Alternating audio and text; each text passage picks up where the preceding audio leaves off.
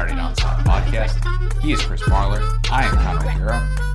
Marlar, there are about uh, roughly a million things going on in college football as we speak. We are, Yes, that is. I mean, we're, we're right now we're preparing for conference championship weekend. Uh, Auburn is conducting a coaching search. Vandy just hired a head coach. Shout out to Clark Lea. Um, people are super upset about the playoff rankings. And I, I also may or may not be Kentucky's new offensive coordinator. And uh, early signing period, all going on right now. Just, you know, another know. typical Wednesday, I guess. Yeah, um, a lot of stuff going on. I, shout out to Vandy for tagging the wrong coach uh, when they originally, or wrong person, when they went to tag Clark Lea on Twitter when they hired him as their head coach. That was a nice, nice move. Poor Clark Lea. You know, he's gonna Clark Lea is gonna have a solid like year, year and a half before like people actually learn how to pronounce his name within the SEC. Like if you go on a radio show or something like that, somebody's gonna say like Leah or something like that. They're gonna want to do all the vowels and stuff. But if he gets that big time win, that's gonna that's gonna prevent people from being able to butcher his last name. So good for Clark Lea for being able to to get the right uh, the right tag when you get like the biggest job of your life. Good for him Yeah. Lot going on. A lot going on today. We're talking National Signing Day, early signing period, whatever you want to call it. A lot of things that have happened today in the SEC, of course. It is still going on. We're recording this at 3 o'clock on Wednesday. We've got SEC picks and over unders to get to. We've got SEC championship predictions to get to. Uh, interview that we recorded with Mike Farrell, Rivals, Rivals Godfather, that we're going to get to. Maybe even a little bit of playoff predictions and stuff at the end. We've got a little bit of fourth and wrong backman. We've got just a million and a half things to get to. But Marlar, before we do that, I prepped for this, had myself a little Texas Pete wing sauce, little chicken, little peppers, usual Connor lunch very very delightful satisfying meal the only thing that i can record this podcast eating I, otherwise i'm like the entire time my stomach you know like when your stomach's just rumbling the entire time and you feel like crap not with texas pete No, never with Texas Pete. Uh, and, and guys, I've said it all all season long. It's the season of giving. Make sure you're giving some Texas Pete um, to the, the ones you love. It, it's a great stocking stuffer. It's a it's great to just wrap it up. People will think it's a you know like a miniature bottle of, of booze, but it's not. It's even better than that. It's got more flavor uh, and it lasts longer. Uh, get yourself some Texas Pete today. Get the wing sauce. Get the get the um, the hot sauce. Get you know some of the Texas Pete dust. What Texas Pete dust? Whatever you want. Uh, make sure you get it from TexasPete.com, and make sure you're still sending us uh, your pictures of your home gating throughout the rest of the year because we have bowls that start next week. Uh, making sure you are saucing like you mean it. weird signing day really really weird um, a lot of places that we could start if we really want to cover a lot of this with with mike farrell as well but wanted to hit on some of the key points in the sec that we saw play out today. Um, georgia losing a commitment to Deion sanders at jackson state. Can't say Yeah, I saw that coming. So this kid De'Jahn Warren number one juco cornerback in america four star kid had been committed to georgia for a little bit. He went to lackawanna community college which i'm pretty sure i'm like 90% sure that's ryan's business school in the office Yeah, probably so. um, I think we're going to see a lot more kids start off at HBCUs, transfer maybe. Um, but this this isn't even the first poach job that Deion has had from the SEC, which is pretty amazing No. because he brought his son Shiloh Sanders from South Carolina over to Jackson State as well.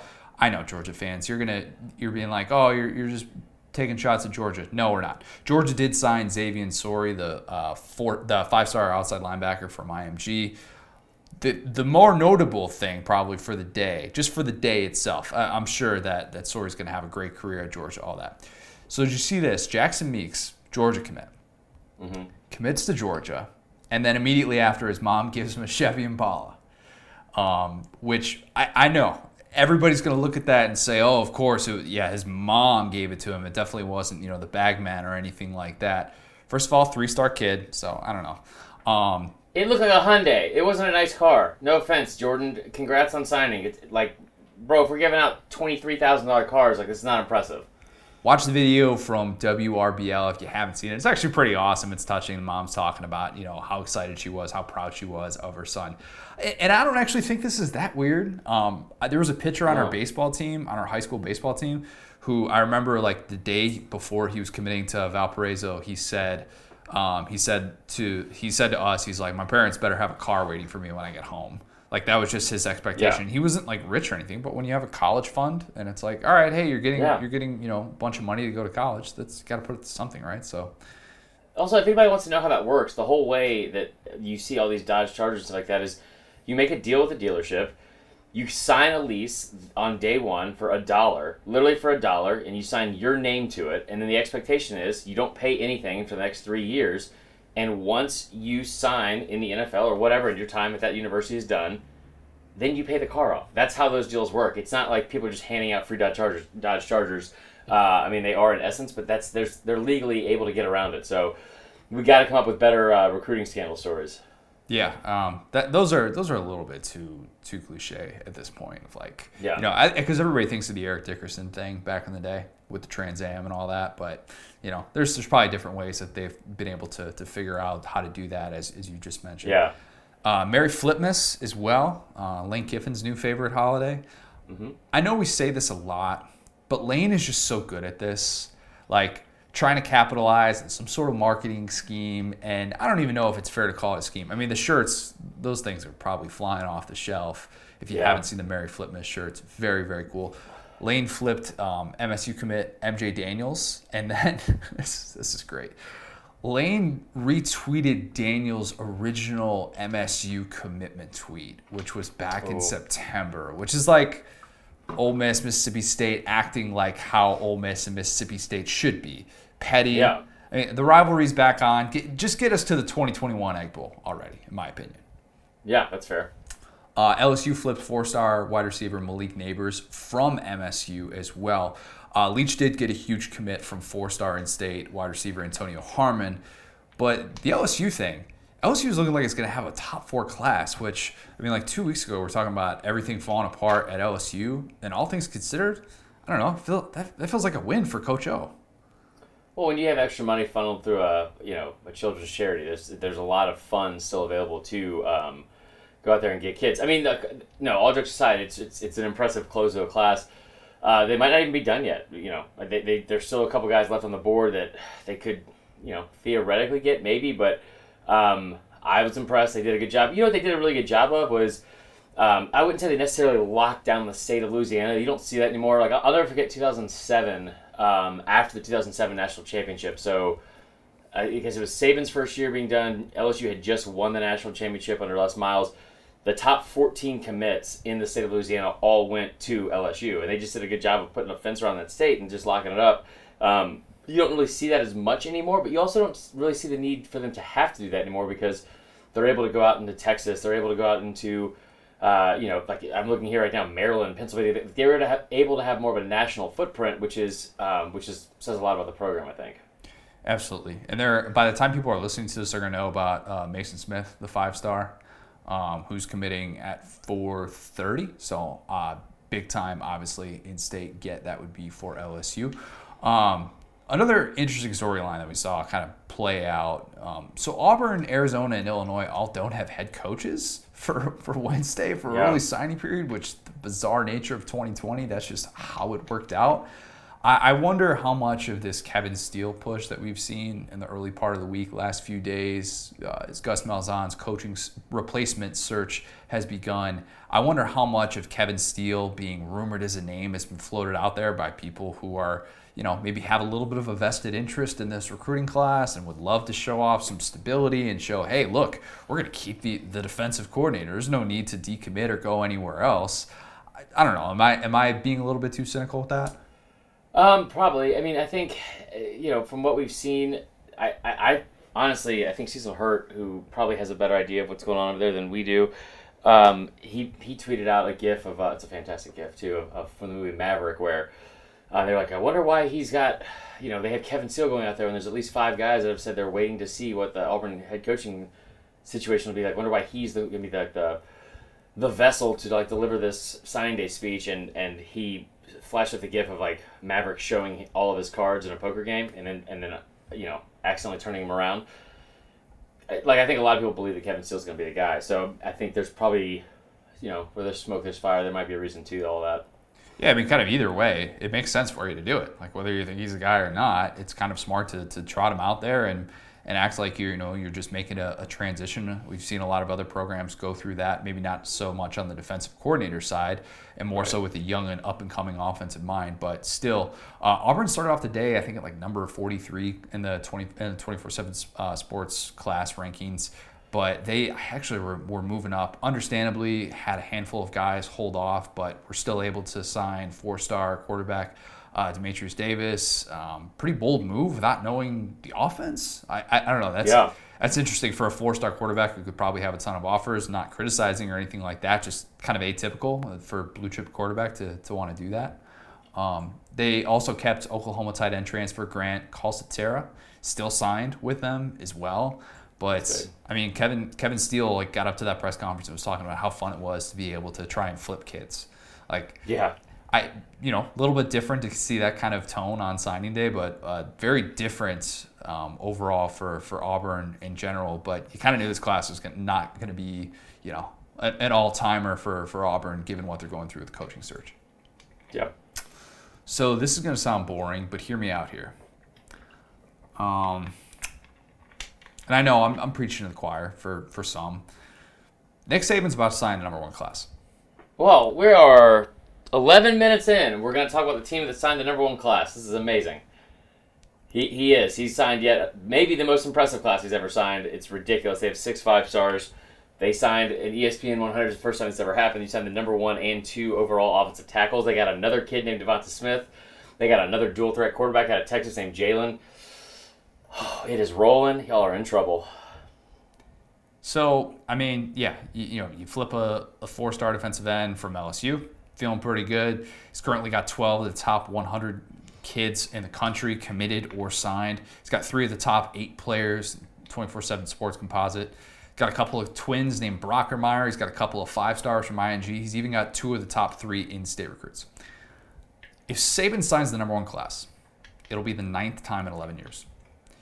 Saban just turned 69 years old a few weeks ago. He currently has the number one recruiting class in America He's got the number one team in America with perhaps his best team yet.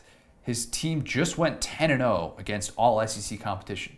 No cupcakes in there. There's no there's no easy wins necessarily in, in, in the typical sense of what you would look at for oh yeah group of five FCS whatever. They're not playing the Citadel this year. Won those games by an average of 33 points.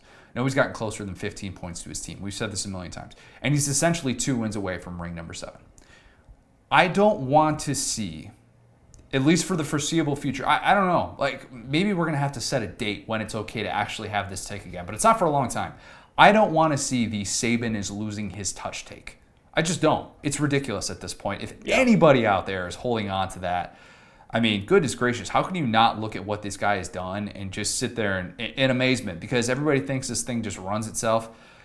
No, it really doesn't. We're going to look back on this one day and we're going to be like, holy crap, this was something that's going to be impossible to repeat.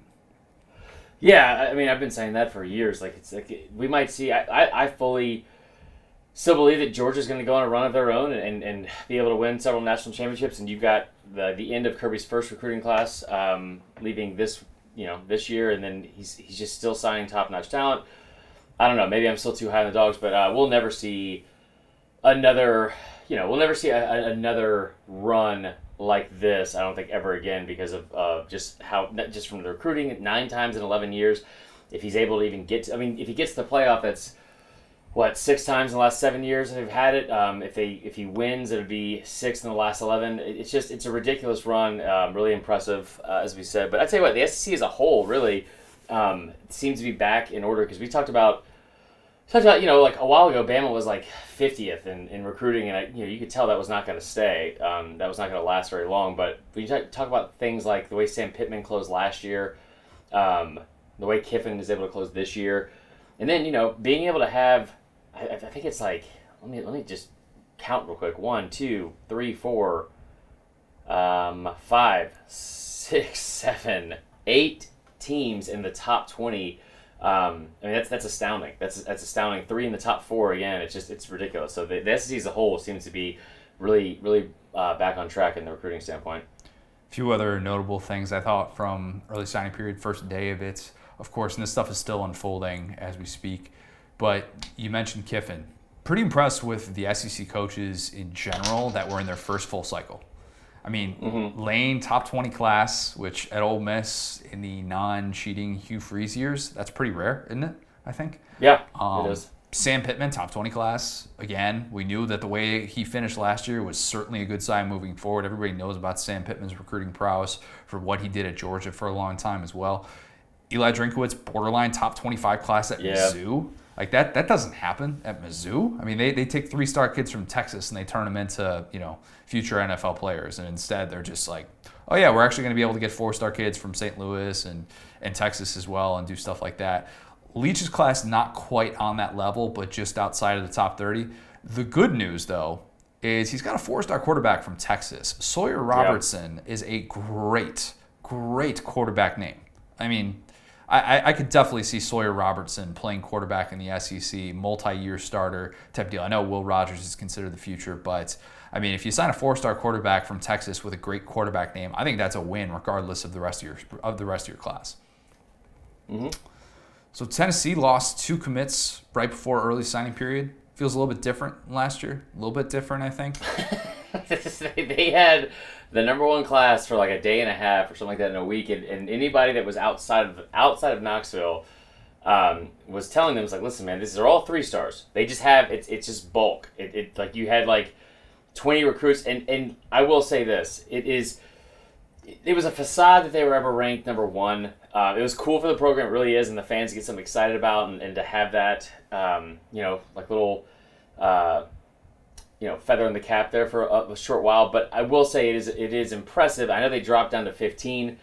Um, you know, was, I I was shocked that they even dropped out of the top 10 after the start they had. But to be able to hold on some of these kids with, with such a tough year on the field, it's still impressive by Jeremy Pruitt and his staff uh, to finish you know uh, with the top 15 class. I'm always amazed when, when teams are able to do that.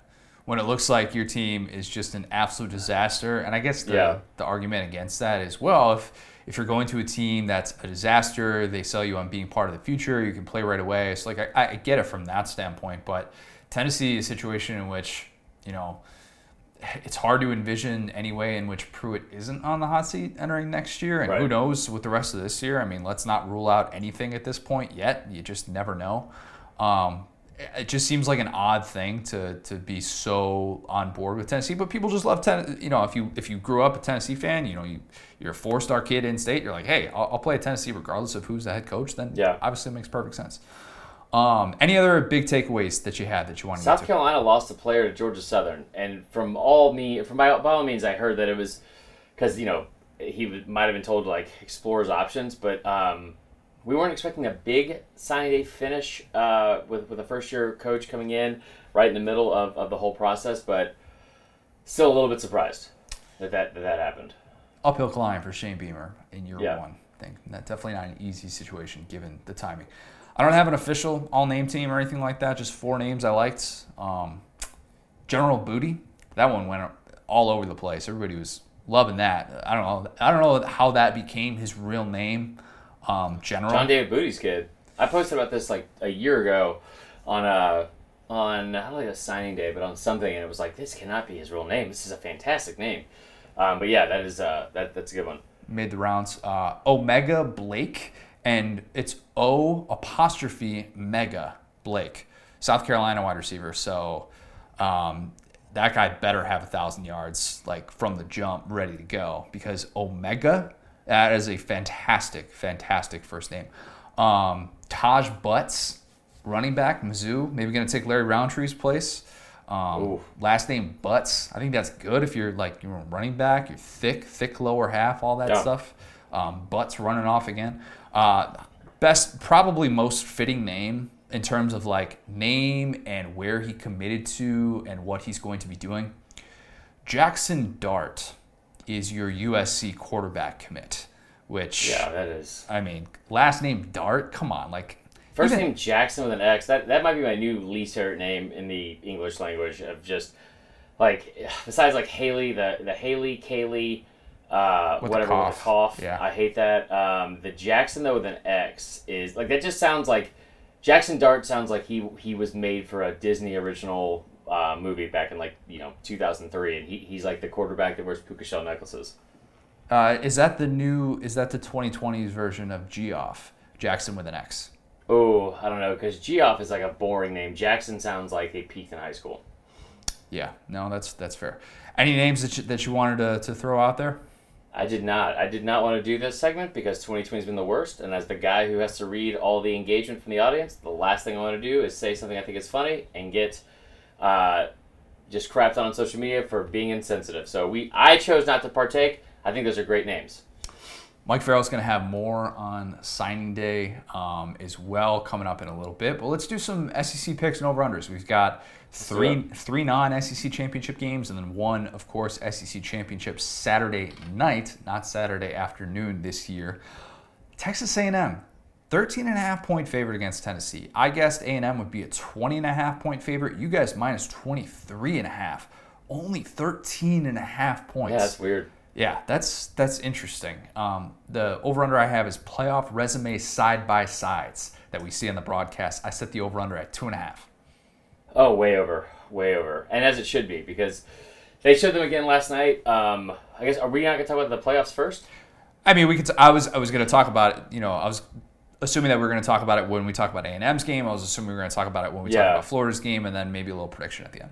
I, I just um, I was not really surprised at this point because I think we kind of expected uh, this to be the thing at this point, which is just a joke. But um, yeah, I mean, they, I think they'll show it a bunch of times, and it, it'll be interesting to see who's on the call because as we've seen, like with ESPN, what they tend to do is they, they have to have whoever's on the call kind of go to bat for this uh, for like this team, right? So we saw it with uh, Ohio State. We saw the whole thing with you know, um, when Ohio State had the Michigan State game and Orlovsky said, "Why this is the most important game of his career," blah blah blah. I wonder who will be on the call for this and have to go to bat for A and M because, you know, like I hate to say it, but the hay's kind of in the barn here, and the fact that I, I, I was shocked that we even heard if Clemson loses that they would still have a top four spot, and, and if that doesn't tell you right there that the committee just wants to have those four teams in because outside of Texas, there's no better dream scenario for them to make money than having Bama, Notre Dame, Ohio State, and Clemson in the top four. So, you know, I, I just at this point it's kind of sad. I think A&M's had a great year. I hope they end on a, on a really strong note and, and kind of put it on Tennessee. No offense, Tennessee, but uh, I think that they deserved a lot better than, than what they got. I think at this point, A&M A&M fans are kind of a, it, it looks pretty obvious to me what their playoff path is. Um, Yeah. Obviously, you need to be able to beat Tennessee. Um, would help if you didn't beat them by like seven points. It was a down to the wire game, though. I don't think that's the end all be all. Um, you need also either a Clemson loss or Notre Dame getting blown out as well, or A&M wins and then gets Ohio State to lay an egg against Northwestern, which Ohio State's a three touchdown favorite. I mean, crazier things have happened a la last weekend, LSU Florida. But I wouldn't necessarily hold my breath. And oh, by the way, just in case that wasn't enough, you probably should be rooting if you're an A&M fan. Should probably also be rooting for Oklahoma to beat Iowa State, just because Iowa mm-hmm. State, for whatever reason, is Jesus. in for for some unknown reason, getting the benefit of the doubt in the weirdest way I've ever seen the selection committee continue I- to give a two-loss team the benefit of the doubt. The, com- the committee said last night, like the, Gary Barta said last night, flat out. He said, "Well, you know, I mean, they had that win against Texas, and it's like, why in the hell does the win against Texas? Why is it being mentioned? I, I don't understand. Like, Texas is not a good football team this year. Why are we still talking about that game? And and like." Dustin Schutte said it best. He was making fun of, of Bear because Bear Felica, who we love and has been on this podcast, it's like one of my favorite people uh, in in college football media. He even brought up uh, during during the broadcast. He's just like going to bat for um, going to bat for, for Iowa State, and I was like, you know, this is not like some bad team that you know this, this, and this. Like they lost by 17 to Louisiana, and and what Dustin was saying too is like it's like he was saying, hey guys, like I promise, if they wouldn't have lost those two games, they'd be undefeated. Like, well, no shit, they'd be undefeated, but like th- like why are we still trying to go to bat for them? It's bizarre. If there are people who are upset about Florida falling only one spot and not upset about Iowa State, I mean, just that's that's absurd. I, I think you know it's okay to be upset about both of those things to a certain extent. Um, but we'll, we'll more on kind of Florida's ranking a little bit later, whether or not there's there's a playoff path for the Gators. It's yeah, I mean, it's it's been obvious for weeks now with the Ohio State thing. Like they can do all the side by side stuff, but let's just be honest. Like the selection committee has already made up its mind about Ohio State. If Ohio State was going to run the table, there was nothing A and M was going to be able to do, you know, uh, to be able to jump the Buckeyes, and that's just been the unfortunate reality for the Aggies for several weeks. For several weeks. Um, I just you know, but but don't sit here and say to everyone that like it's be, like I, I just I don't try to make us all feel like we're stupid because you you wanted to put them in there. I mean like like they have the 79th ranked strength of schedule. It's behind Coastal Carolina. It's behind Coastal Carolina, their strength of schedule, and they are somehow still ranked fourth. And it's just like at this point, you know, I, I brought up yesterday, like, or I brought up today, and somebody like was like arguing about it on Twitter. But it's like, you know, like people are really overlooking that Indiana game. Bring up the Indiana game all you want. The other four games against teams that have a losing record, and half of them have uh, have three wins, the other half have two. I just don't understand what we're doing here to, to, to pretend and like and like do like the, the whole mental gymnastics thing and convince ourselves that they've they've warranted uh, you know this spot. It's just it's just ridiculous. And like again, they're going to go out and play Northwestern, and they're going to absolutely destroy Northwestern, in my opinion. And if they don't, it won't matter anyway because they'll they'll, they'll somehow turn into what a gutsy performance against a ranked team, and the country wanted to see.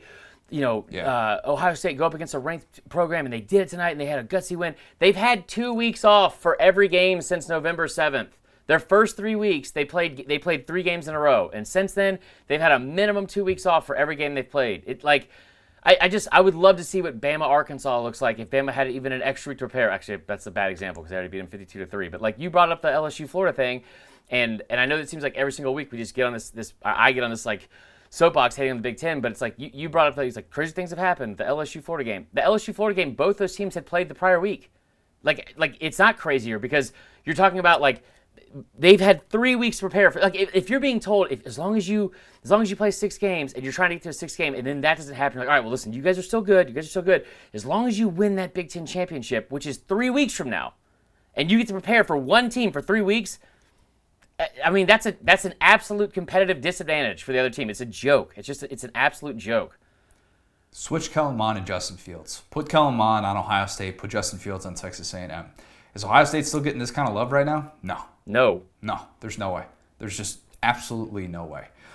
The the good news for A&M in terms of just this matchup this weekend, I think A&M matches up really well against Tennessee. I mean, they can take away the run against Tennessee, and that's Yeah. that's always what I say. Mike Elko loves to do. He loves to load the box. He's going to force you to throw.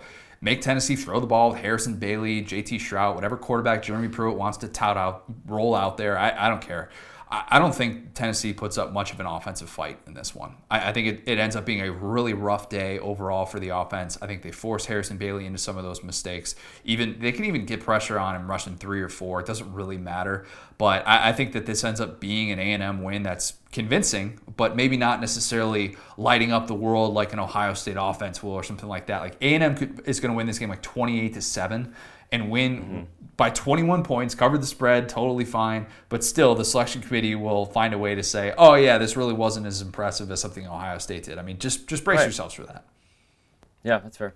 I, I'm going to say that they um, that they cover. Um, I don't know uh, how close it is because for whatever reason, I, like Vegas must know something, and, and 13 I don't and know half. what that is.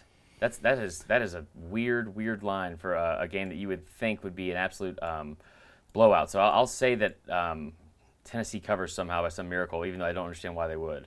Another weird line on the surface Mizzou is a half point favorite against Mississippi State. This game being played in Starkville. I guess Mizzou would be a two and a half point favorite. You guess Mizzou would be a three point favorite.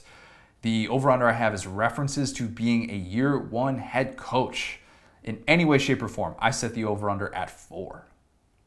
Yeah, that sounds about right. I guess Uh, um, I would say push.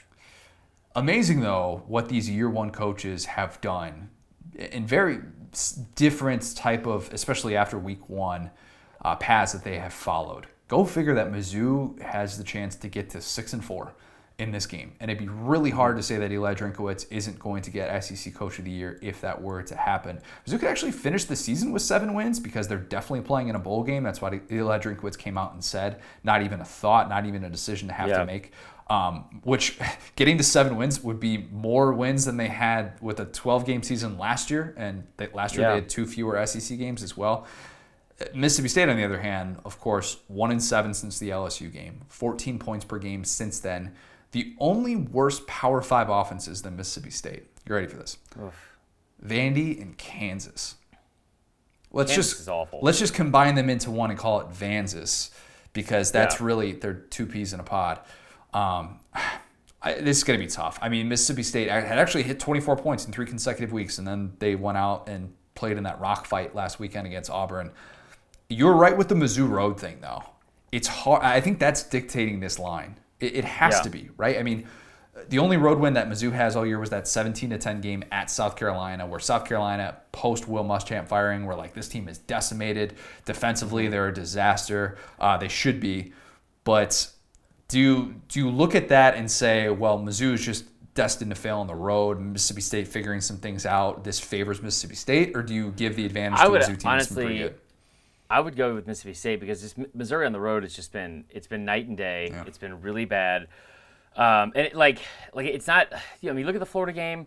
They they got trounced by Florida. Um, gave up I think like what was it like 63 points something like that or am I thinking of the Arkansas game? That's Arkansas. Um, yeah. So But it was either way, close, but they, they they gave up uh, a ton of points. I mean, and that's like when you know we talked about how Mizzou has has played Florida pretty close and all that kind of stuff, and they they had won a couple in a row, but they got back on the road, and it, that's what it looked like. And you know, they they gave up a lot of points through the air last week. They gave up a lot of yards, um, you know, on the ground and through the air last week. And, and I think that going on the road for them, I saw them get absolutely blown out way earlier in the year. I know it's earlier in the year. Maybe they've changed the team. I'm going to take Mississippi State to win outright. I don't hate that. I think it's going to be close. I think though that if there's one thing that I have confidence in in this game, because as up and down as Mizzou's offense has kind of been this year, Larry Rountree's been phenomenal. And even Yeah. last week in a game against Georgia, where you knew it was going to be kind of tough sledding for him as well against that run defense. I I think that they can rely on him because you can actually be one dimensional against Mississippi State and move the ball mm-hmm. and sustain scoring drives. So I, I'll take Mizzou kind of reluctantly to win like a 24 to 17 type of game. Um, don't think there are going to be a ton of eyeballs on this one. Just a guess. Right. Just a guess. Ole Miss LSU. There should be a ton of eyeballs on this game because this game should be a lot of fun. A lot of fun. Ole Miss is a two and a half point favorite. I guess that LSU was going to be a three and a half point favorite. You guessed LSU was going to be a three point favorite. So that's interesting in itself. Um, the over under I have is mentions of any sort of shoe. I set the over under at three and a half. Uh, over for sure. Got to put I, that. in I wonder what what yeah. I, I wonder what kind of trolling Kiffin is going to do before this game. Yeah. The the pregame interview, he's got to have something dialed up. Maybe maybe a Friday tweet involving some shoes Yeah. or something like that. But any chance to kind of poke fun, Kiffin usually doesn't whiff on those. Um, The over under, the actual over under for this game is 78 and a half. Wow. That means 42 to 36 would hit the under. I mean, Yeah, that's ridiculous. Don't if there are people who are saying, "Oh, it's so stupid to have non-conference championship games this weekend," you know what? Shut up. Just appreciate the fact that this game is being played at all because this should be awesome. LSU put up. Yeah. LSU still like, despite the fact that off defensively they they made those key plays to be able to beat Florida, they still let up a ton of yards last week against Florida. Yeah, like And- over 600. yeah, like Lane with a with a week off, last regular season game of the year, huge, huge bag of tricks that Lane's gonna pull out. Yeah, without a doubt. I think, uh, and, and the trolling, by the way, I don't think it'll come from a tweet. I think it'll come from him getting off the bus. Like he's been known to have some sort of swag to get off the bus, uh, whether it's like an AJ Brown jersey or or whatever. I, I wonder what. Uh, I think he'll have something in store for him from that. Maybe it'll be our um, who throws a shoe shirt from Breaking T. You never know. Ooh, that'd be a good one. Um, shout out to Breaking T. Maybe just Lane shows up for the first quarter with one shoe on, one shoe off. That'd be good too. I'd Yeah, like that'd be good too. What does Mac jo- Max Johnson do for an encore? Because you come off of a big emotional game like that. You're a true freshman, kind of all eyes on you all of a sudden. If he goes off in this game, the Max Johnson hype train is going to be something. Because Yeah. remember, LSU, of course, so graciously took itself out of bowl contention. Um, Yeah, that really nice. took one for the team, being able to do that. This is LSU's last game of the season.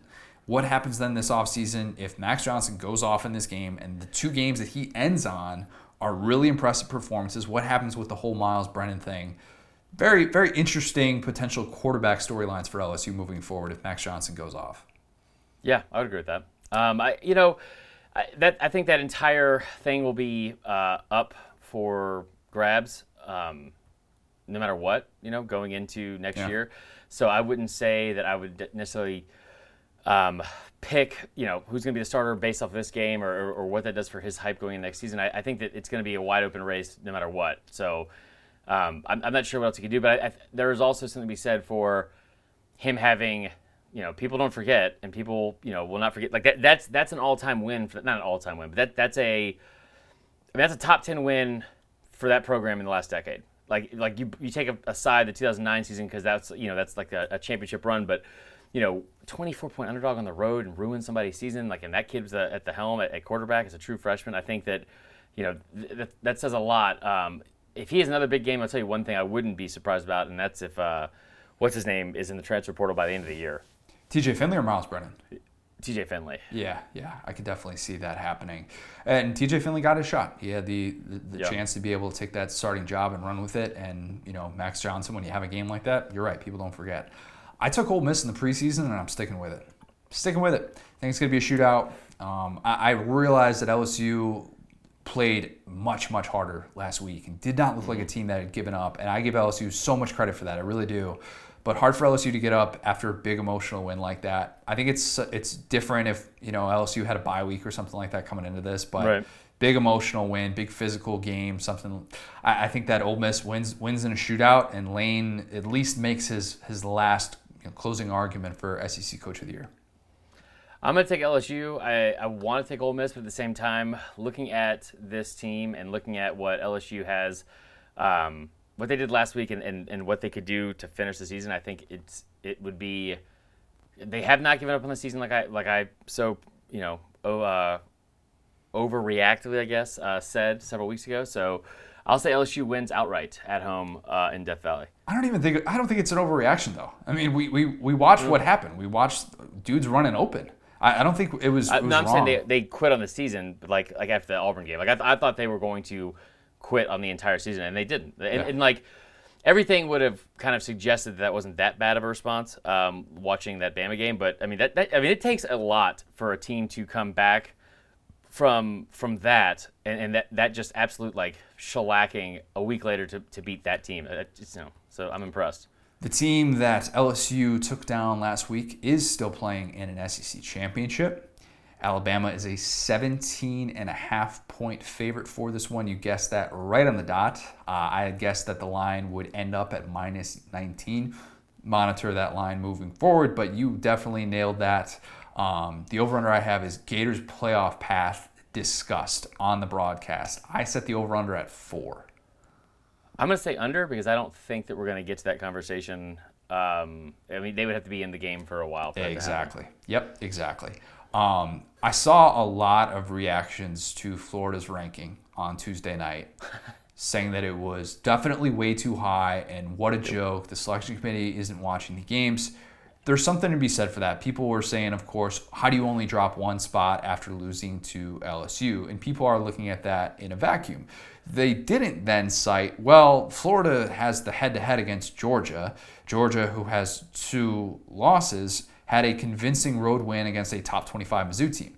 So, what do you like? You want to be able to reward Georgia, right, for doing right. that. But at the same time, you know, you you have to drop Florida to a certain degree. But Florida go, was going to be ahead of Georgia. Georgia was the buffer for Florida, and you kind of knew that. You should have been able, like people should have been able to kind of figure out it wasn't going to be like Florida falling to 13 or 14 where they're five spots behind Georgia when they've told us, look, the A and M Florida thing, the head to head, it matters, and that's ultimately what they turn to. So if there's one area where I actually thought they were kind of consistent, I actually thought that was one. Yeah, I just I disagree with the fact that like when, when you lose to a team of that like um, like when you lose to that team on senior night at home with with all of those things in place, I just don't get it. I, I just I don't understand what the point is. Um, you know, like I, like why'd they play the games? I mean, like if, if they're if they're gonna drop one spot, I mean that's a horrific loss. I mean, like that loss ta- like should have taken them out of the playoff race, right? Like I, I, don't understand. That's exactly what that loss should have done. It would have done that for if Ohio State had that loss, right? Like we would have expected them to be out. If Iowa State, um, even though they already have two losses, uh, Iowa State, Iowa State can do no wrong. Let's let's, let's apparently not. Yeah.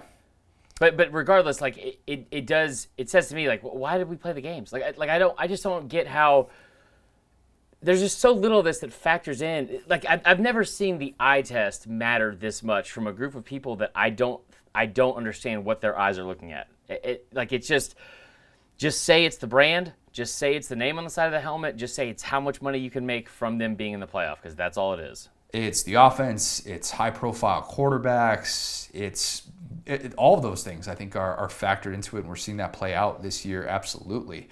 What are the Gators' playoff chances? I said the other day, and you know, to a certain extent, I still believe this that Florida's playoff chances are essentially dead.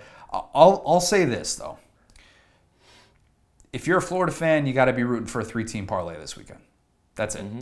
Florida has to obviously beat Alabama, which good luck on that. Three score underdog. Um, oh, by the way, you also need Tennessee to beat A&M, which Tennessee, two touchdown underdog.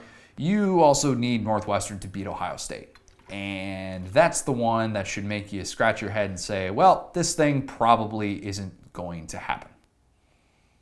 Yeah, I mean, I don't know. Like, I, saw several tweets from last night of like, you know, the Undertaker theme or, you know, him come like waking up from the dead and all kind of stuff. And maybe there's a I mean, they could beat Bama. Sure, maybe they beat Bama this weekend. I don't know. They have they have like Kyle Pitts back. I don't think Mullen's going to sit him out this week, which is probably for the best. Um, I just don't, you know, like I said this. I said this when oh, like it happened to Georgia. I said it when it happened to Florida. I said it when it happened to LSU. It it gets it gets old playing with that that target on your back.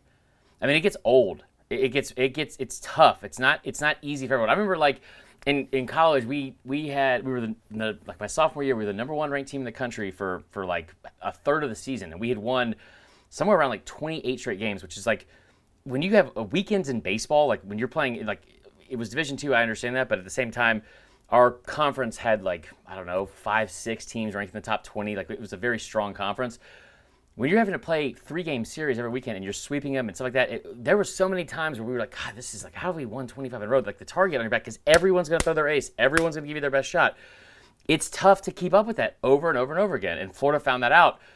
I wonder if this is like a new, a new like knew us who this type type game from yeah. from Mullen. Like where if he's able to have some kind of refound, like hey, against all odds, like us against the world, because.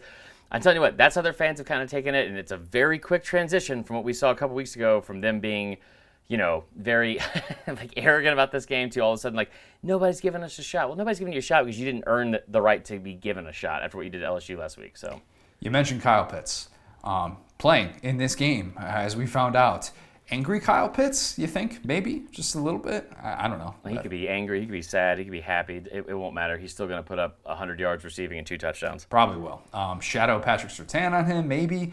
Interesting that five of the seven games that Kyle Pitts has played in this year were against Saban disciples. Ironically enough, oh, and oh, really? none of them, of course, had the answer. So I, of course, pictured this in my mind of like Saban calling a bunch of his former assistants, be like, "What'd you do with Kyle Pitts? What'd you do with Kyle Pitts?" And they're like, uh, I got nothing, boss. I got yeah. nothing. Uh, as long as it wasn't Kiffin and the defense he tried to throw out there at him, because that was atrocious. Ugh. Alabama's pass defense post Ole Miss, it has been darn good.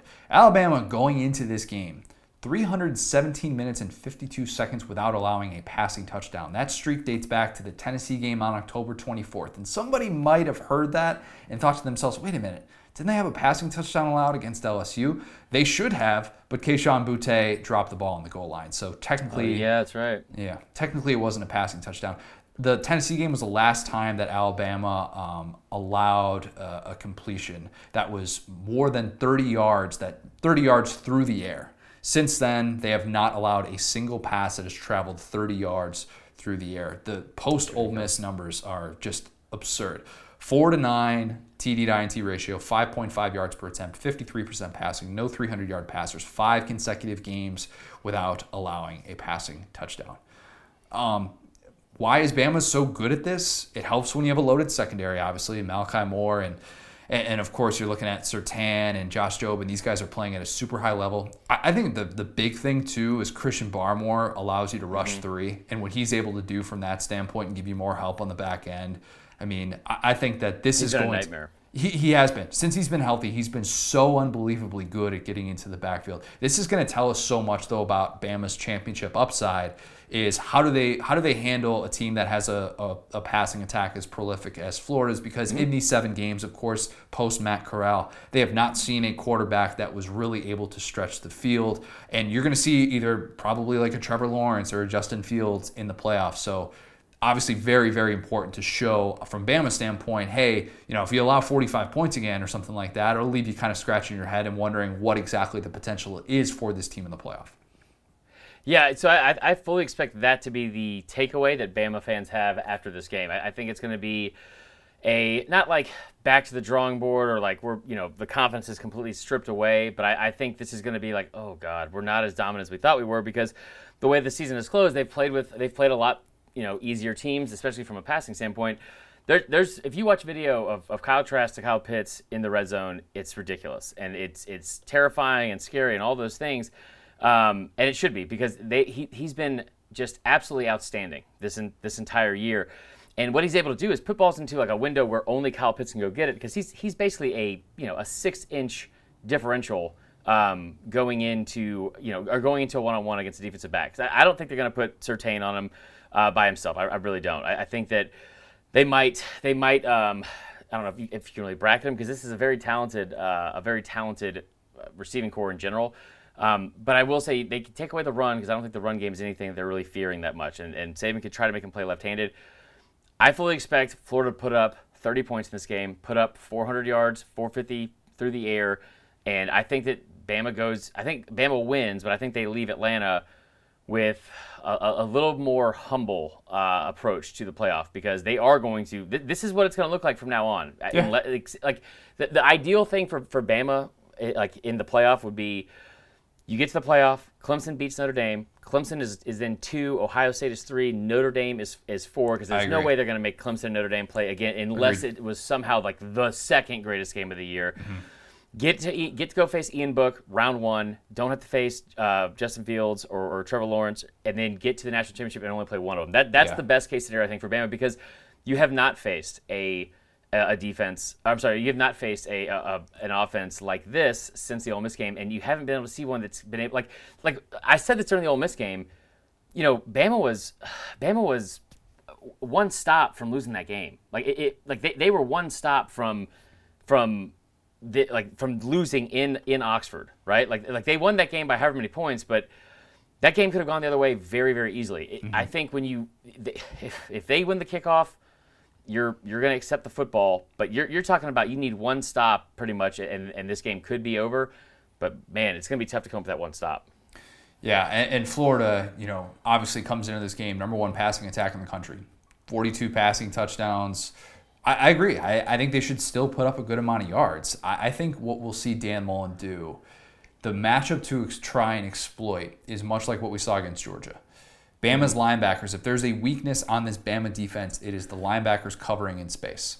They've yeah. looked at Dylan Moses and Christian Harris, and who knows, Christian Harris not maybe being 100% after the shoulder thing. We'll see about that. But their linebackers covering in space, they're a little bit susceptible. They haven't necessarily yeah. seen a team that can spread them out in that way and do what Florida did against Georgia, which was we'll route them to death. We're going to see a to lot death. of these packs the, these passes to the Florida running backs. We know they can catch out of the backfield.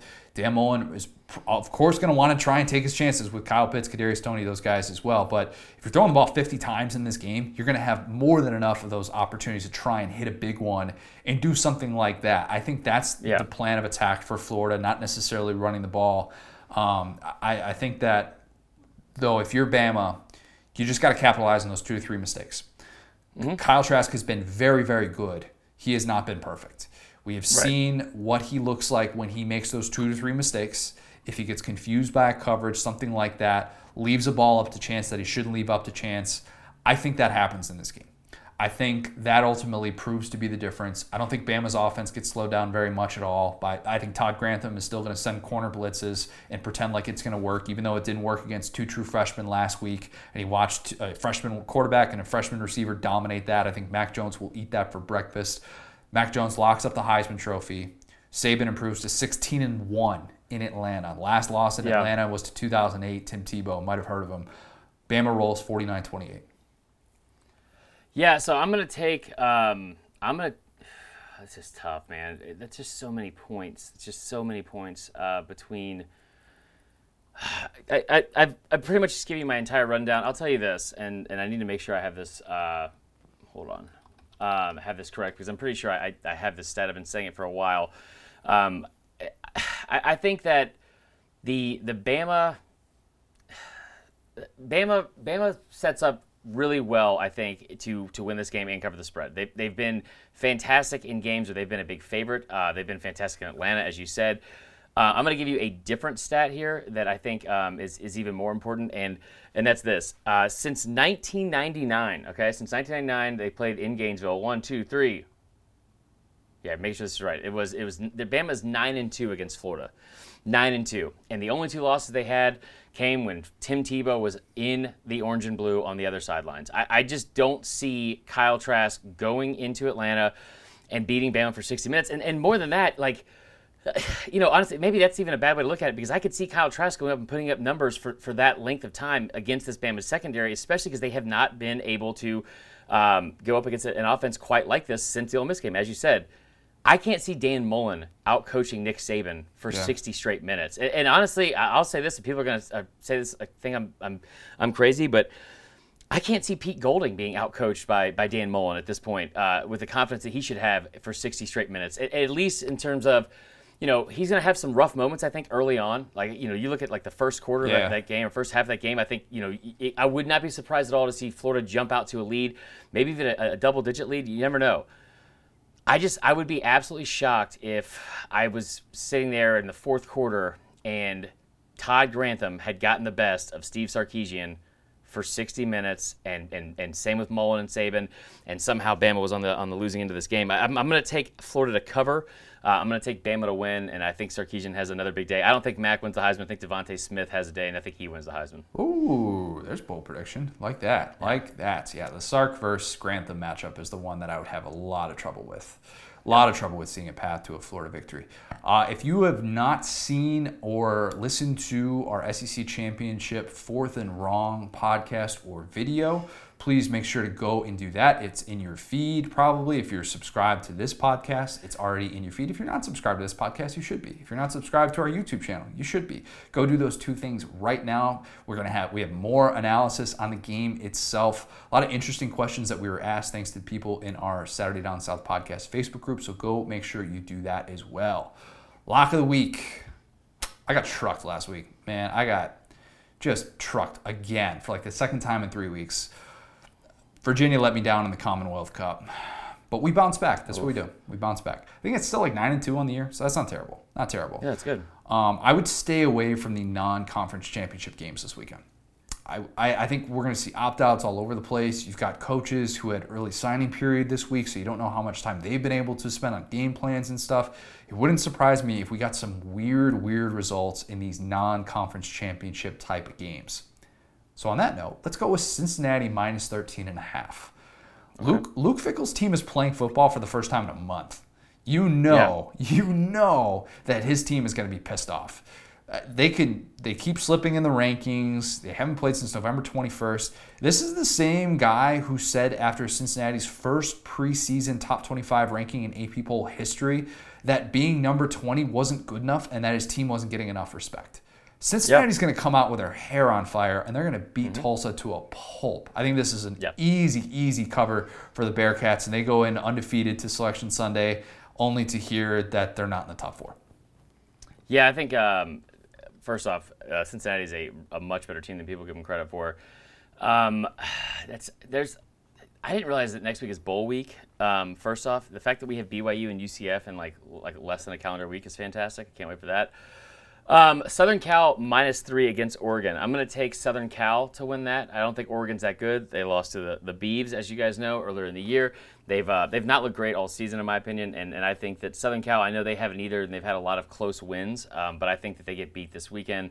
Uh, I'm sorry, I think that they win this weekend, and um, and they're able to win the Pac-12 championship. They'll still be left out of the playoff, but I, will take them as my lock of the week. Bet against Joe Moorhead. All right, all right. You know, it always happens. it happens. Mike Farrell was gracious enough to give us some of his time on Tuesday. We recorded with him, got into a lot of different SEC recruiting things, just about how weird this has all been. Um, he broke down a ton of things for us as well. He's going to sound super smart on that Xavier Sorey prediction, by the way. We had him do a little yep. bit of a little bit of look into the crystal ball. So here is our interview with the Godfather, Mike Farrell. We're now excited to be joined by a very special guest. It is Rivals National Recruiting Director Mike Farrell. aka the godfather of football recruiting. Mike, before we dig into some early signing period things, I've got to know because I'm maybe curious about this myself. Uh, how does one obtain a Godfather association? Like, is that is that self-appointed? Did someone call you that back in the day? You just ran with it. Like, what are the origins of becoming a Godfather? Uh, it is. It's not self-appointed. That would be a little odd, a little egotistical. Um, it was. It was appointed years ago uh, in the mid 2000s when when Rivals was a small company based out of Nashville, Tennessee. Chris Childers, who does full ride radio worked with with us at Rivals, and I would go. I'd fly down there every couple of weeks and do video hits and visit with everybody and uh, meetings. And he just started calling me the Godfather of recruiting for some reason because I was on ESPN at the time and all that. And it stuck, and I ran with it because I thought it was pretty cool. I mean, I think it's pretty cool too. Cool, yeah. Like it didn't matter if someone walked up to me on the street and called me Godfather, I would go with it Yeah. from that point on. So God called me clear cousin there. Chris. That's all I got. So I, I, Um, I, I so- do thank uh, Chris Childers for it all the time. I do his radio show every week, and I thank him for it. But but it is kind of annoying because people think I gave it to myself, and they think I'm this pompous ass. Right. Well, we got it's it's out there in the open. People Yeah. have no reason to to assume that moving forward. You are we're talking to you today because you you are on top of all things recruiting, which in a time like now where there's so much going on, obviously there's a lot that that needs to be sifted through. It, it's so strange that we've had a recruiting cycle like this where we haven't had all this in-person contact with recruits. Like it's it's weird to think that a lot of these kids probably haven't even visited the schools that they're committing to because of the pandemic for, for those who maybe don't understand just how drastic of a shift this was compared to a normal recruiting cycle, can you explain how bizarre this has been with such major restrictions on this communication? Yeah, so it all started off normally, um, usually after signing day, where the 2020 class, you know, finishes off in February. You have a ton of junior days where 2021, 2022 kids, all those kids go to visit schools, and that was fine in February and in the beginning of March. And then the pandemic hit and everything stopped. And what that means is a lot of of, of missed visits in person with coaches. And then you've got the spring evaluation period, which starts in the middle of April, where coaches can actually go to you and visit you at your school. Um, and they weren't allowed to do that either. So, again, lots of missed opportunities for face to face interaction. Summer camps were canceled. Again, lots of face to face interaction with coaches you know, and then official visits were supposed to happen in the spring, didn't. Were supposed to happen in the fall, didn't. Again, face to face, gone. So it's been Zoom and DMs and texts and phone calls. Um, you know, some of these kids last spoke to the coach they're going to commit to, you know, maybe over a year ago um, in person. Wow. And some of them have never met their coaches in person. So it's been a really weird year. Um, and it's tough, you know. I mean, these kids want their official visits. They want to be able to establish relationships. They want to be treated like gods, you know, um, before Right. they get to campus, and then they turn into freshmen turds and get yelled at. But you want that that that you want that five star feel, you know, and and they just never got it. So you know, I kind of feel bad for them. It's first world problems. I mean, we got a pandemic to worry about, but if you're a 17 year old kid who's been looking forward to this process for a long time, 2020, 2020 uh, for the 2021 class, it sucked. Yeah. Brutal. Yeah, when you put it like that, I mean, there, there's just so many moving pieces going on, and you've even got the coaching carousel. You know, the Auburn thing i- is wild Yep. because obviously the, the timing wasn't ideal. Firing a coach three days before the early signing period is just really, really strange. Auburn's class was already in pretty rough shape to begin with, but what are those conversations like? Is it the AD calling up recruits and telling them every step about the coaching search process, or they just have to sort of cross their fingers and hope that kids trust that they'll hire a competent replacement? Like, how does all that go? Well, it is very awkward. I mean, now it's the assistant coaches who have no idea whether they're going to be retained or not, telling kids that they're going to be retained. You know, because it, it's every man for himself. So your job as an assistant coach now is to try to keep this class together, try to get new kids in there, so that your new boss will be impressed by you and keep you. Um, or, you know, Kevin Steele at Auburn is a candidate for the head coaching job. Um, you know, he's got to toe the line between saying, "Yeah, I'm going to be the next guy," or "I'm not going to be the next guy," and it's really awkward. Sometimes the athletic director gets involved. Um, that's usually when you know a coach has been dismissed and the entire staff has been dismissed. Um, you know, and the season's over. This is really weird because signing week, the early signing period, has never run into the season before. It's this. This is right. the third one, and it's always a week or two after that big, you know, Black Monday where everybody gets fired. Um, you know, and and now we're seeing it roll right in here. And the other weird part about it is, is coaches are preparing for games this weekend and signing days, to, you know, on Wednesday. So it's just it's just an odd year in that respect. So if your kid is committed to Auburn, you don't know what to do. You have no idea. So the best part is you don't have to sign. You wait. But then what if the new coach doesn't like you, and what if there's no room at the mm-hmm. schools that did like you? And so it's a real risky uh, thing. I think it's better to do it before signing day than after, though. Um, like firing a coach or having a coaching change occur right after signing day, when you know that's going to be the case, is it's extremely unethical to me. So I would rather have them, yeah. even if it's three days ahead of time, rather have them do it now. True. Mike, we um we kind of uh, have talked a little bit on social media and stuff like that, and I get the feeling that we have a lot of the same DMs and anger like angry people that are angry not at us, but like something we're reporting on, and so I feel like we kind of we have like some common ground there, and it cracks me up. But I, I want to know this: I used to be really big into recruiting, like like like in high school and college, and and, and thereafter. And, um, and it's just such a grind, but there's some incredible stories. There's some incredible stories that happen on signing day you had like the Landon Collins thing, the Jacob Copeland, his mom thing. There's that one kid from Arizona a couple years ago who made up the entire um, uh, offer he got. What is your favorite signing day moment and like or or surprise? Oh wow, that's a that's an interesting one because you know obviously the kid in Arizona is not a favorite because nobody nobody yeah. likes that. I mean, you know, and the local media was fooled out there. Luckily, we weren't, but still, that's that's a little bit ridiculous. I think it's Alex Collins' mom running yeah. away from the school with his letter of intent in hand, so he couldn't sign it to go to Arkansas. I think that's because Landon Collins occurred at an All Star game, so it wasn't kind of it wasn't a signing It was, a, it was sort of a January preamble, and that was yeah. embarrassing on national television. But this was like signing day. Floyd Raven too is another kid, long time ago. Uh, I think his mom forged.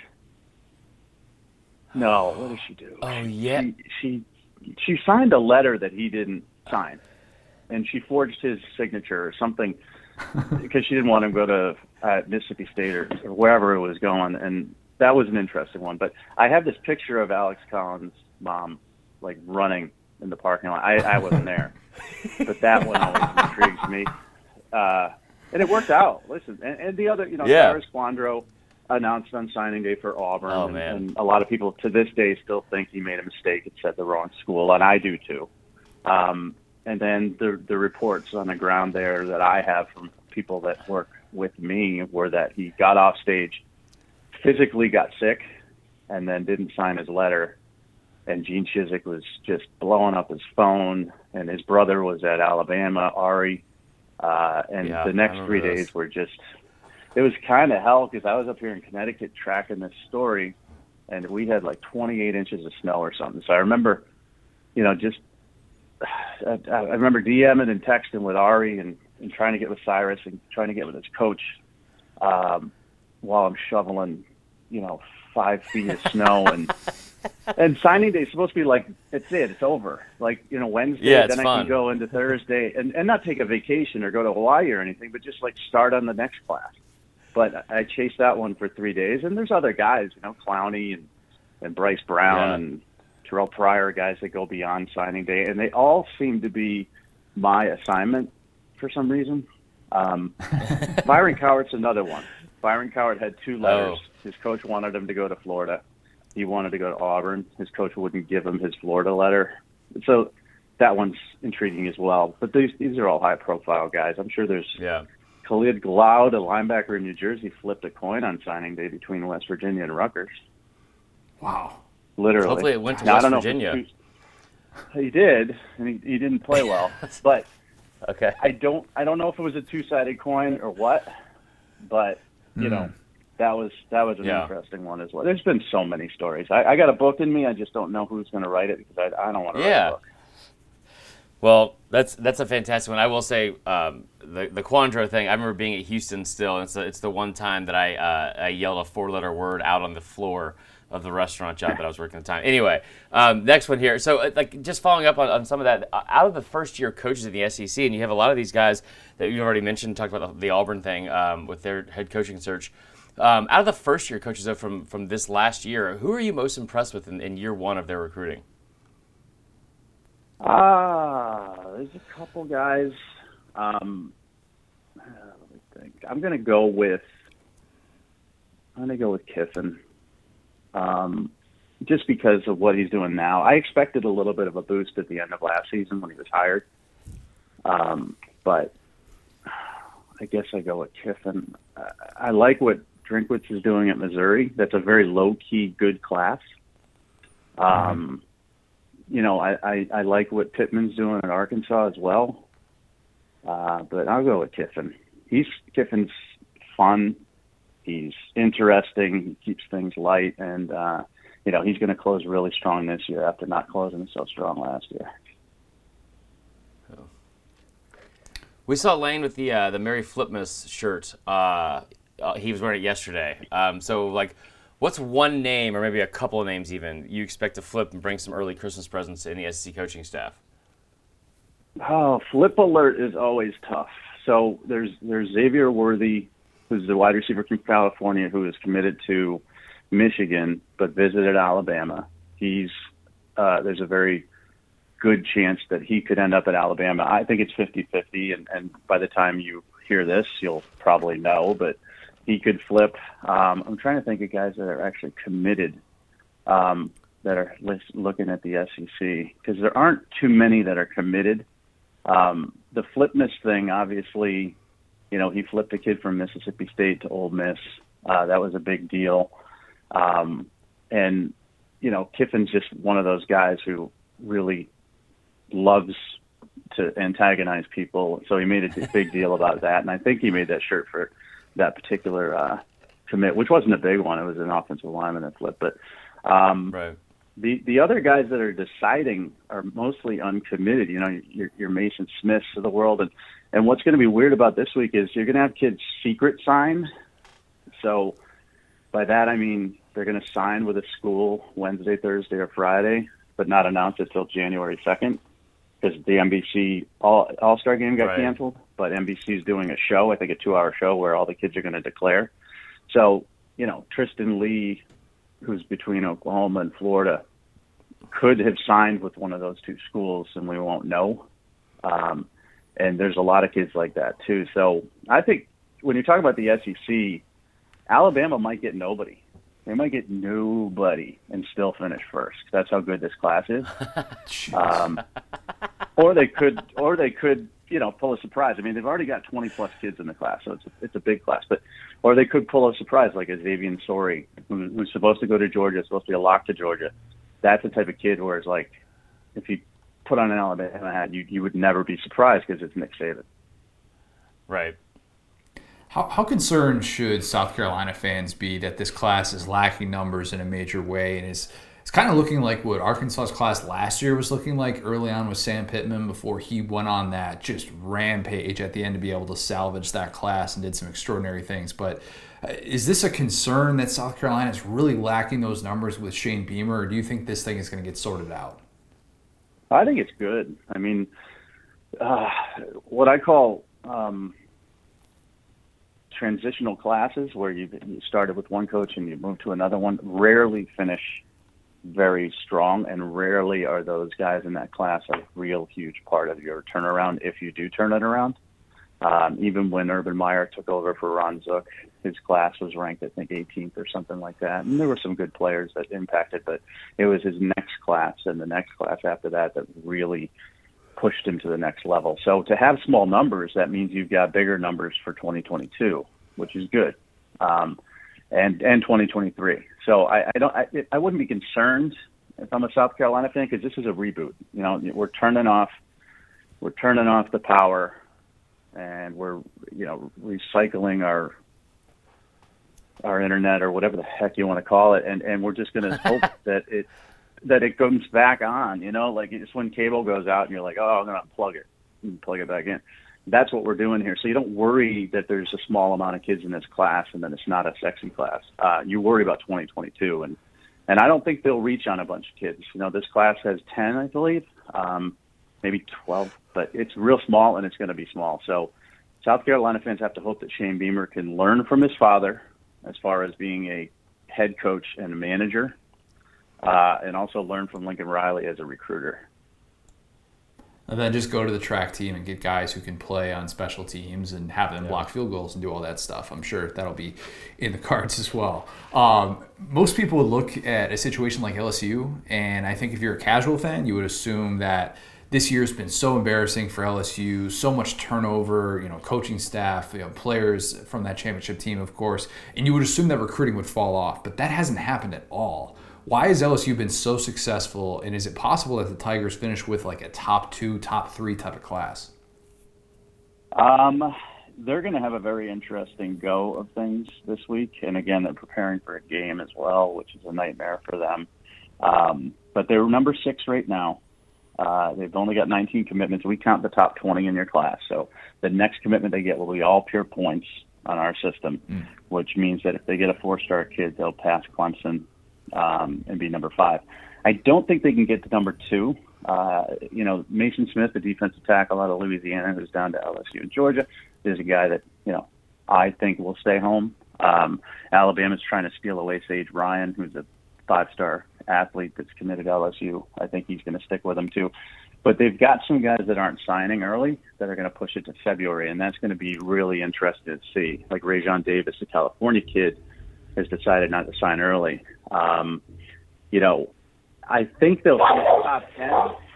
There's my dog on this book mailman. But not top, not top two or three. Absolutely not top two or three. Mike has Coach O in the background right now, and he's like, yeah, "How dare right. you not say we're going to be in the top four? Um, like, how, how much faith do you have in Brock Vandagriff becoming the guy at Georgia and not falling victim to Kirby overthinking things? Um, I, I have confidence in him. In him, I think he's a good quarterback. I, I don't know, you know, the quarterback situation. If if I were in the same shoes as Kirby Smart, what would I have done? Um, first of all, I would have hoped that Jacob Eason never got hurt because he was promising as a freshman and then got hurt, and that led to Jake Fromm.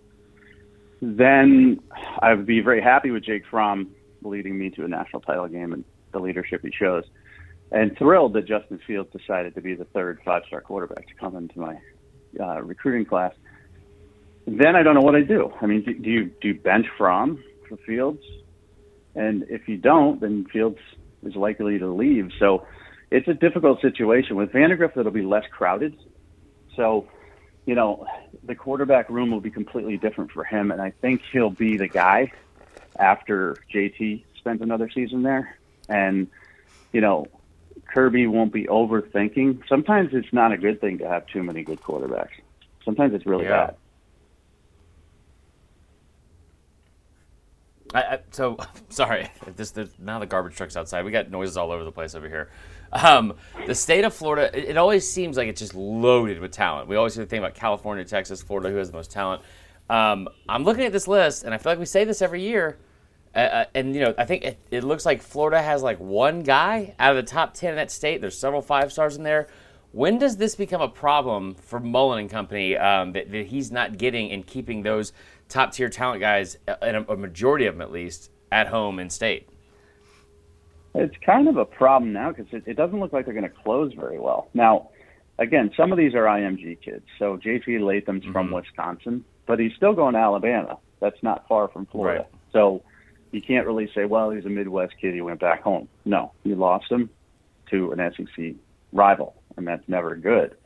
You know, Plant City kid going to Oklahoma. That's never good.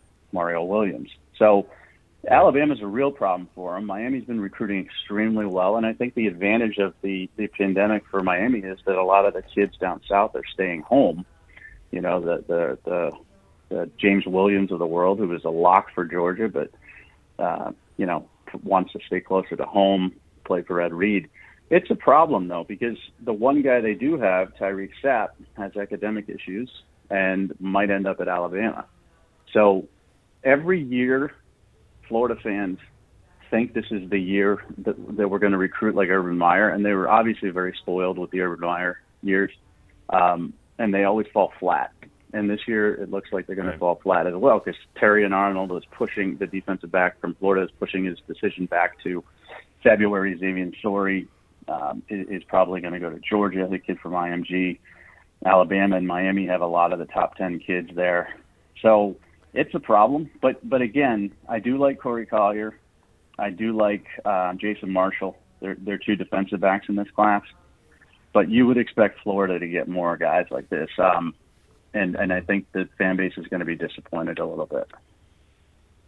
Who's a uh, and maybe you just hinted at it right there, but who's a non five star kid who's signing with an SEC school that we need to be aware of right now? Like, give me the kid that Marlar and I can go to bat for from the jump so we can sound really smart moving forward. And we'll give you credit if you're right. And then if you're wrong, we'll just kind of forget about it. yeah, absolutely.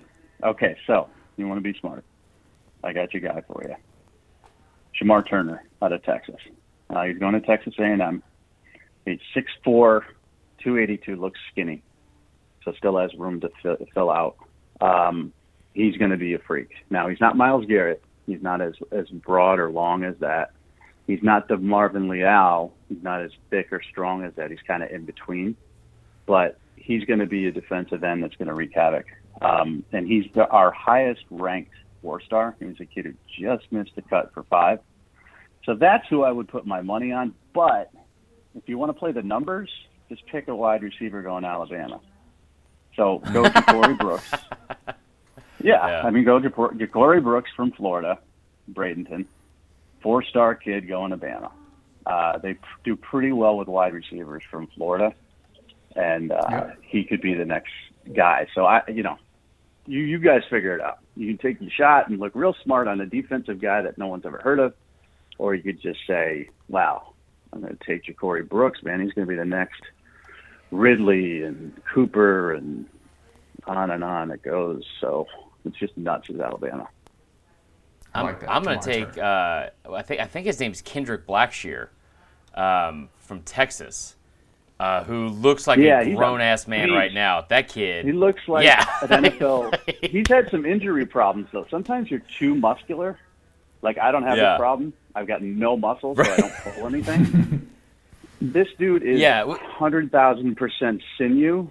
So he's had injury problems, but he looks like Khalil Mack now. Yeah. Jeez. The only thing that worries me about him is, is like you said, that he, he it, it, almost worries me and reminds me. Was it Jeff Luke? It was a kid from Florida that I think went to yep. Florida or Florida State, five star big. Yeah, okay. So like, I hope it's not like one of those situations, but yeah, that kid, uh, he looks he looks the part. Um, all right, my last question for you: a, a QB could be a five star, could be a four star, whatever. But give us a, a name of a quarterback because this is happening more and more nowadays. That steps in right away as a true freshman and uh, it makes a difference next year. Um, you know, either in the SEC or, or nationally. Um, SEC or nationally, because I got two Pac-12 guys, and obviously the Pac-12 doesn't count on Saturday down south because this is not Saturday down true. west. uh, so now you make State, find a quarterback. now you got to find me an SEC quarterback because you know jumping in right away you know, I could say Vandagriff, but I'm not going to because obviously JT's coming back and he's a really mm-hmm. good quarterback as we're learning and a difference maker. Um, and then you have to go way down to maybe Garrett Nussmeier at um, LSU, who's from Texas. Okay. Obviously, the the name rings a bell. His dad, the quarterbacks coach at uh, Dallas Cowboys, and the one who found Kyle Trask uh, for the Gators. Oh yeah. Um, because I'm not sold on Max Johnson or TJ Finley at LSU as being the next guys. I mean, I liked what I saw from Max in the Florida game, and I like the heart that that he showed there. But I just am not sold on either of those guys being the ones that take LSU to the next level. So um, right. I'm going to go with him. But down the line, I'm going to go with Jalen Milroe, and Jalen Milroe is going yes. to Alabama. So you got Mac Jones, right? he's got to he's got to go pro. Got to right. if he comes Yeah. back, imagine. But he's got to go pro. You got Bryce Young. Okay, he was the number two player in the country last year. Five star kid from California, like Kyler Murray reincarnated. Crazy talent. Right. So where does this kid fit in? I mean, Jalen Milroe. Well, Bryce Young, assume he's a three and out. Milroe was committed to Texas. He decommitted because Texas got Quinn Ewers in the 2022 class. Went to Bama, and now he's going to be a Jalen Hurts type there, with a little bit better arm and accuracy. Uh, so Alabama's never going to not lose. I mean, I mean, never going to not win a game again. I mean, they're just going to keep winning and winning, winning forever. So Goodness. down the line, Milroe for sure. Gosh, so many of our listeners just heard that Yeah. and just groaned audibly. Well, Um, Tennessee fans- Bama Want me to podcast, say- man. I'm tired of it. Tennessee fans want me to say Kaidon Salter, who's a Texas kid who's going there, but until they develop a quarterback not named Peyton, I'm not going to say Hey, anybody going to Tennessee. what about a guy like Luke Altmaier? Luke Altmaier at uh, Mississippi State. Or I'm sorry, he's going to Ole Miss. Never mind. He was Ole at Miss. Starkville. He's so a it's just good more one. salt in the wound. Uh, Yeah. he's he's a good one, but Corral's back, you know, so Yeah. uh, Very true. he's not gonna he's not gonna start right away. I mean, Matt Corral is an NFL talent. That kid had Yeah. he was a five star at one point for us. We dropped him to four because of some off field issues, um, but head on straight, that kid is a absolute potential first rounder. So he'll be there Love for it. Lane next year. So Altmaier won't have that chance. Whereas I think the quarterback competition with Nussmeier in LSU will be open. Okay. Mike, we'll uh, we know you're really busy. We'll close you out on this last one, and you've already kind of hinted at your answer for this, but um, you know, as we said earlier, we're recording this on Tuesday. By the time people are listening to this, they'll know about a lot of these big time announcements. So now is the part where you're going to sound really, really smart. Tell us where you officially think five star linebacker Xavier Sorey is going between Bama, Florida, Georgia, and if you're wrong, like I said, you've got that built-in edit function that we'll go back and we'll fix, and we'll, we'll we could even dub over the we'll actual school that he went out. to. Yeah, well, we could do that, and, and we'll make you sound smart either way. So you really have nothing to lose here. Uh, actually, it's I find it better to be wrong because more people pay attention to you when you're wrong, and they call you uh, the worst names known to man. You know, so if you're if you're if your future cast percentage is like 99 percent, then who cares? But if you're like me, Yeah, you're around 86 percent, you get some wrong. It's better. So I'm going to say Georgia. I don't care. You don't need to edit it if he goes someplace else.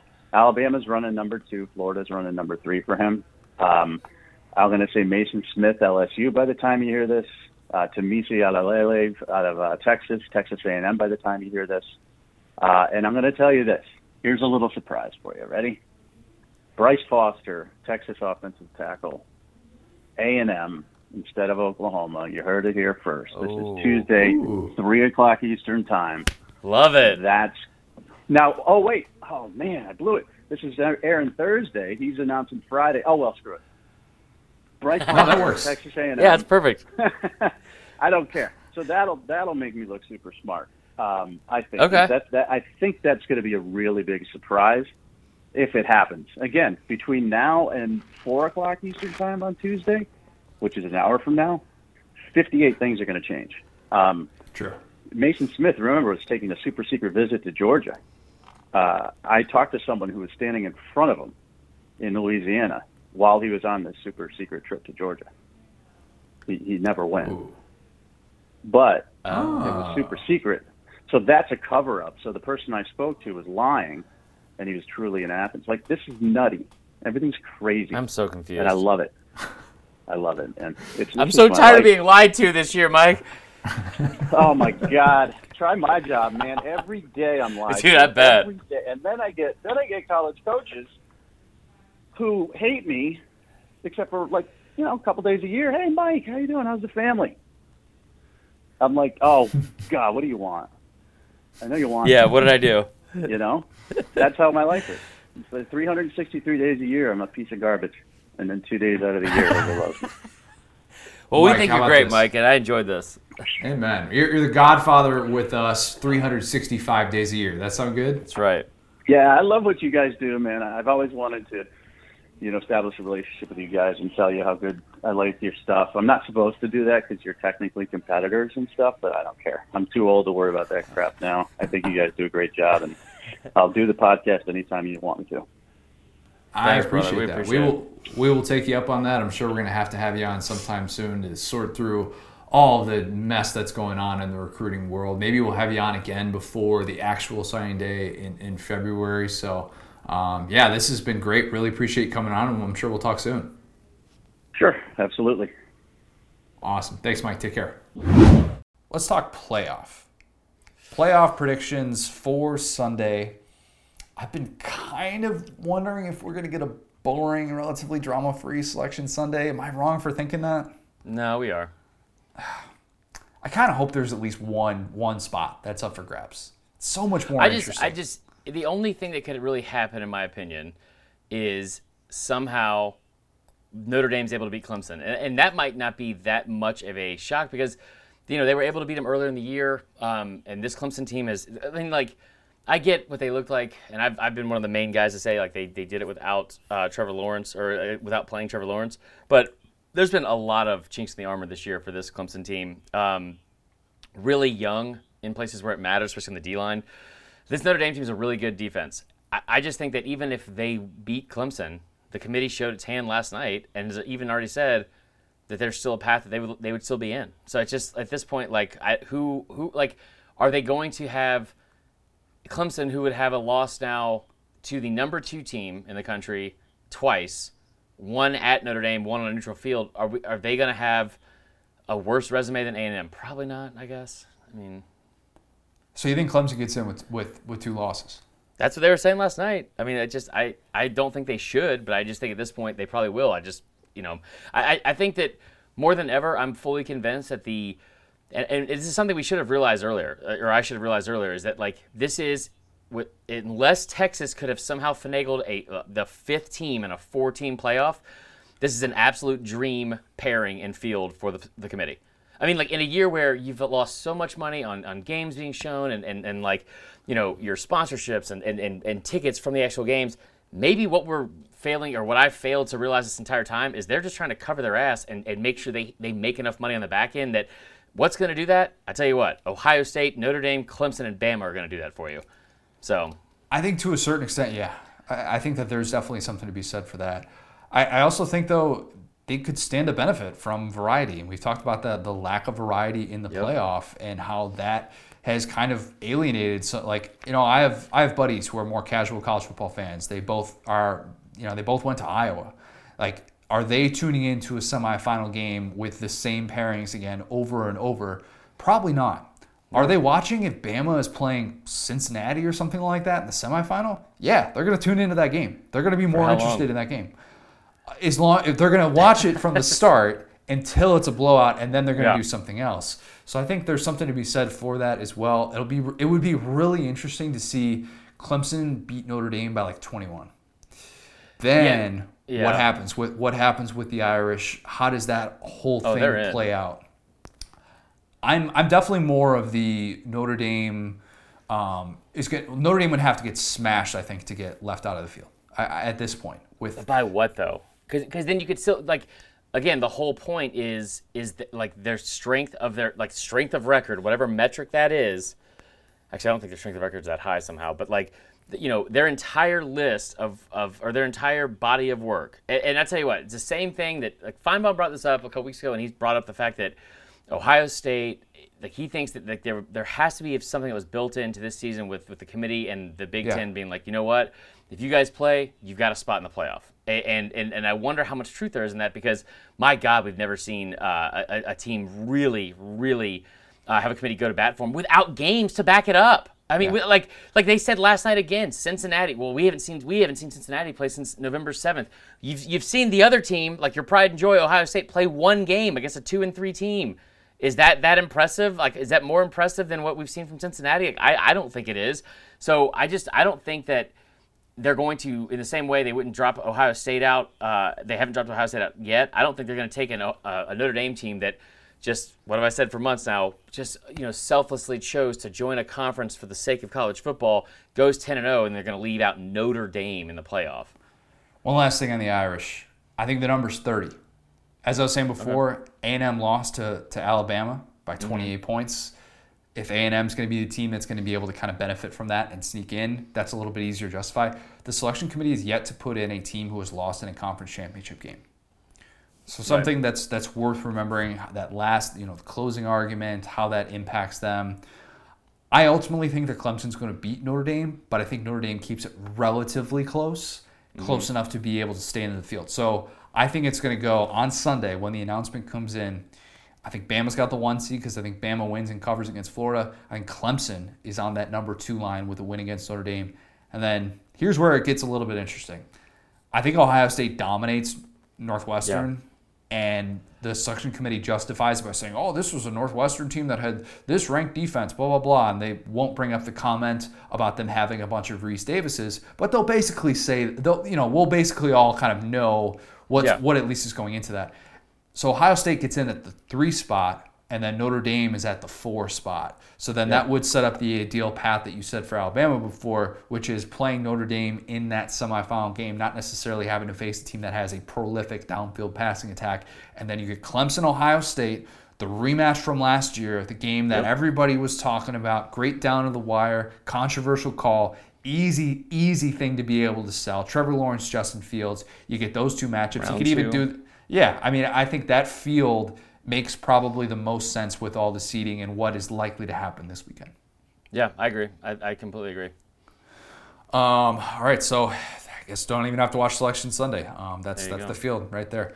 We have Fourth and Wrong, Bagman edition. Thank you to Jay Woody, who does such a great job putting this up. I always have this little moment, little peel behind the onion.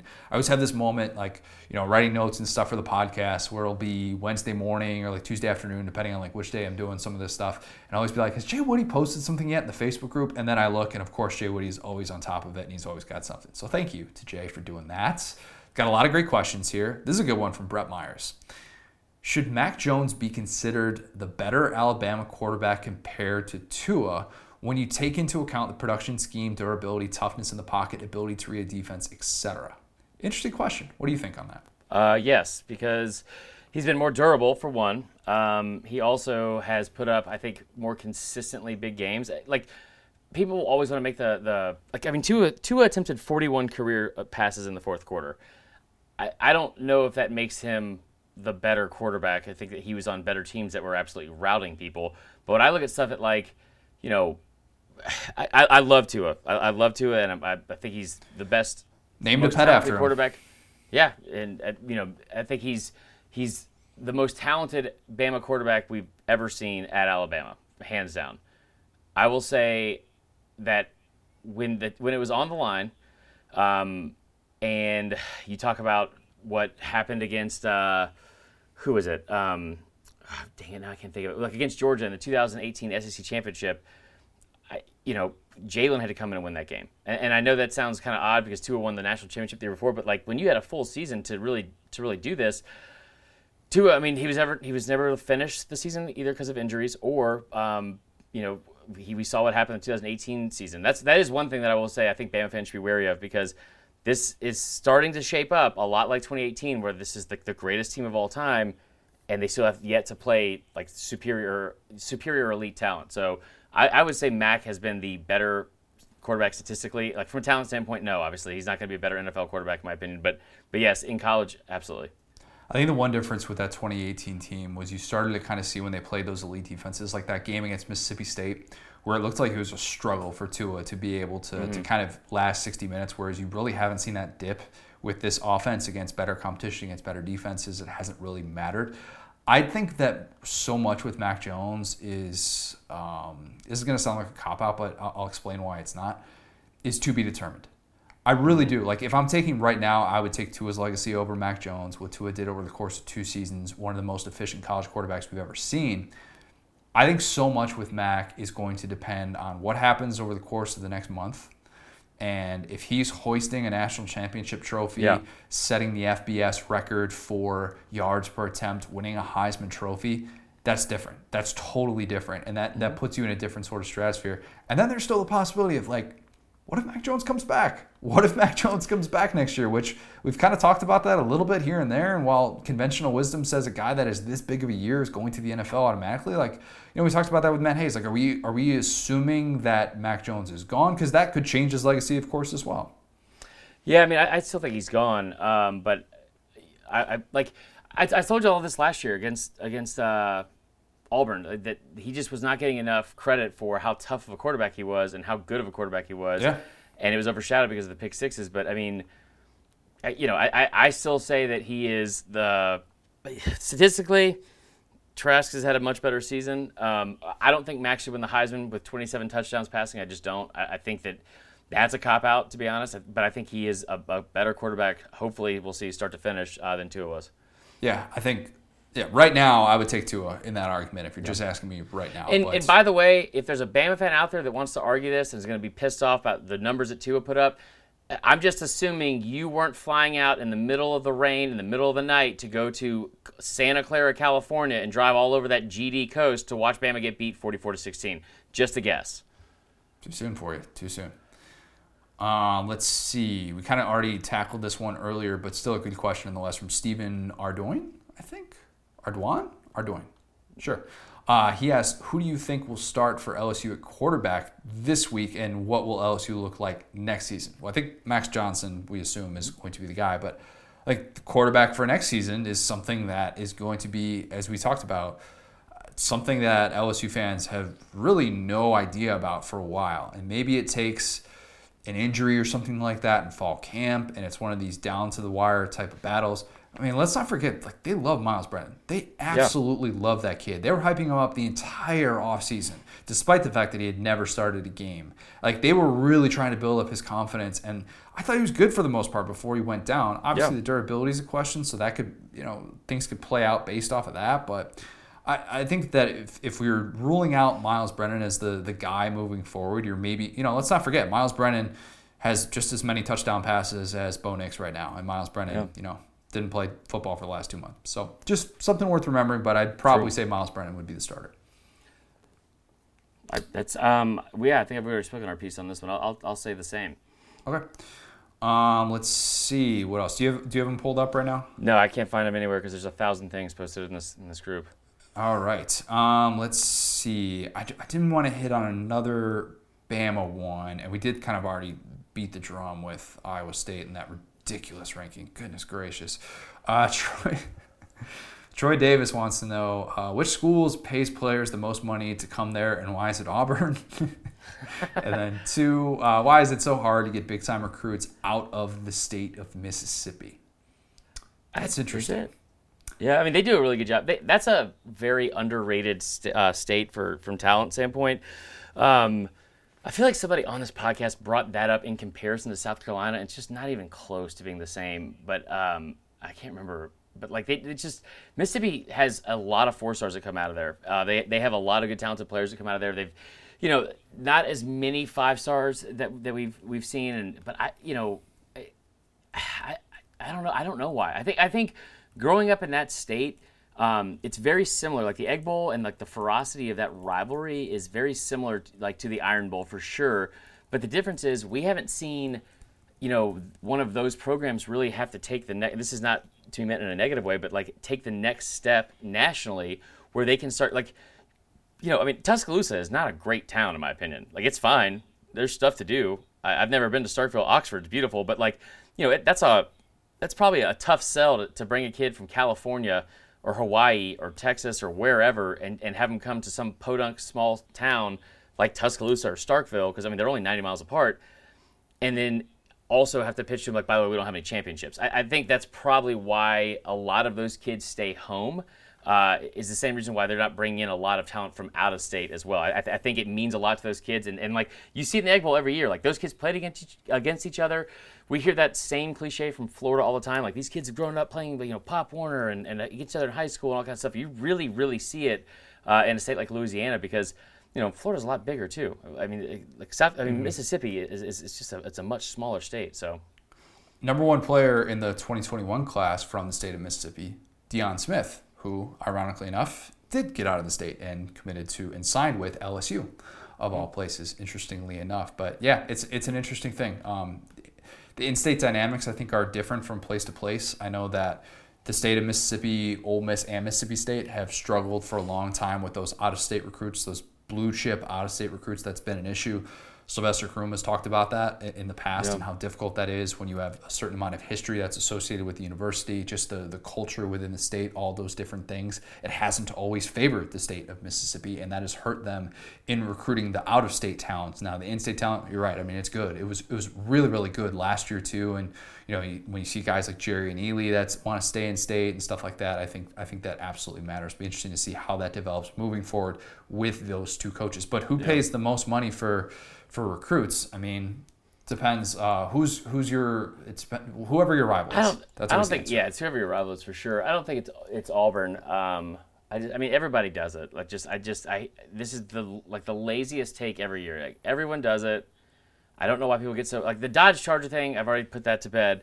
Um, you know, I just you will never convince me. And and if you're a logical Auburn fan, you, you should also never be convinced that that Cam Newton was not paid for because he definitely was. Uh, and but like I don't really care about that as much. I wish that they would just let this be the Wild Wild West. We would have SMU style 1980s, you know, late 1970s, that type of, you know, oil rush move to Dallas type type situation where you everyone just has money and is is just shelling out, you know, constant uh, five figures, I think, for and probably more now uh, for recruits because the stories are incredible. I mean, like that SMU documentary is one of my favorites to watch, and I'll probably watch it again today just because the Eric Dickerson thing.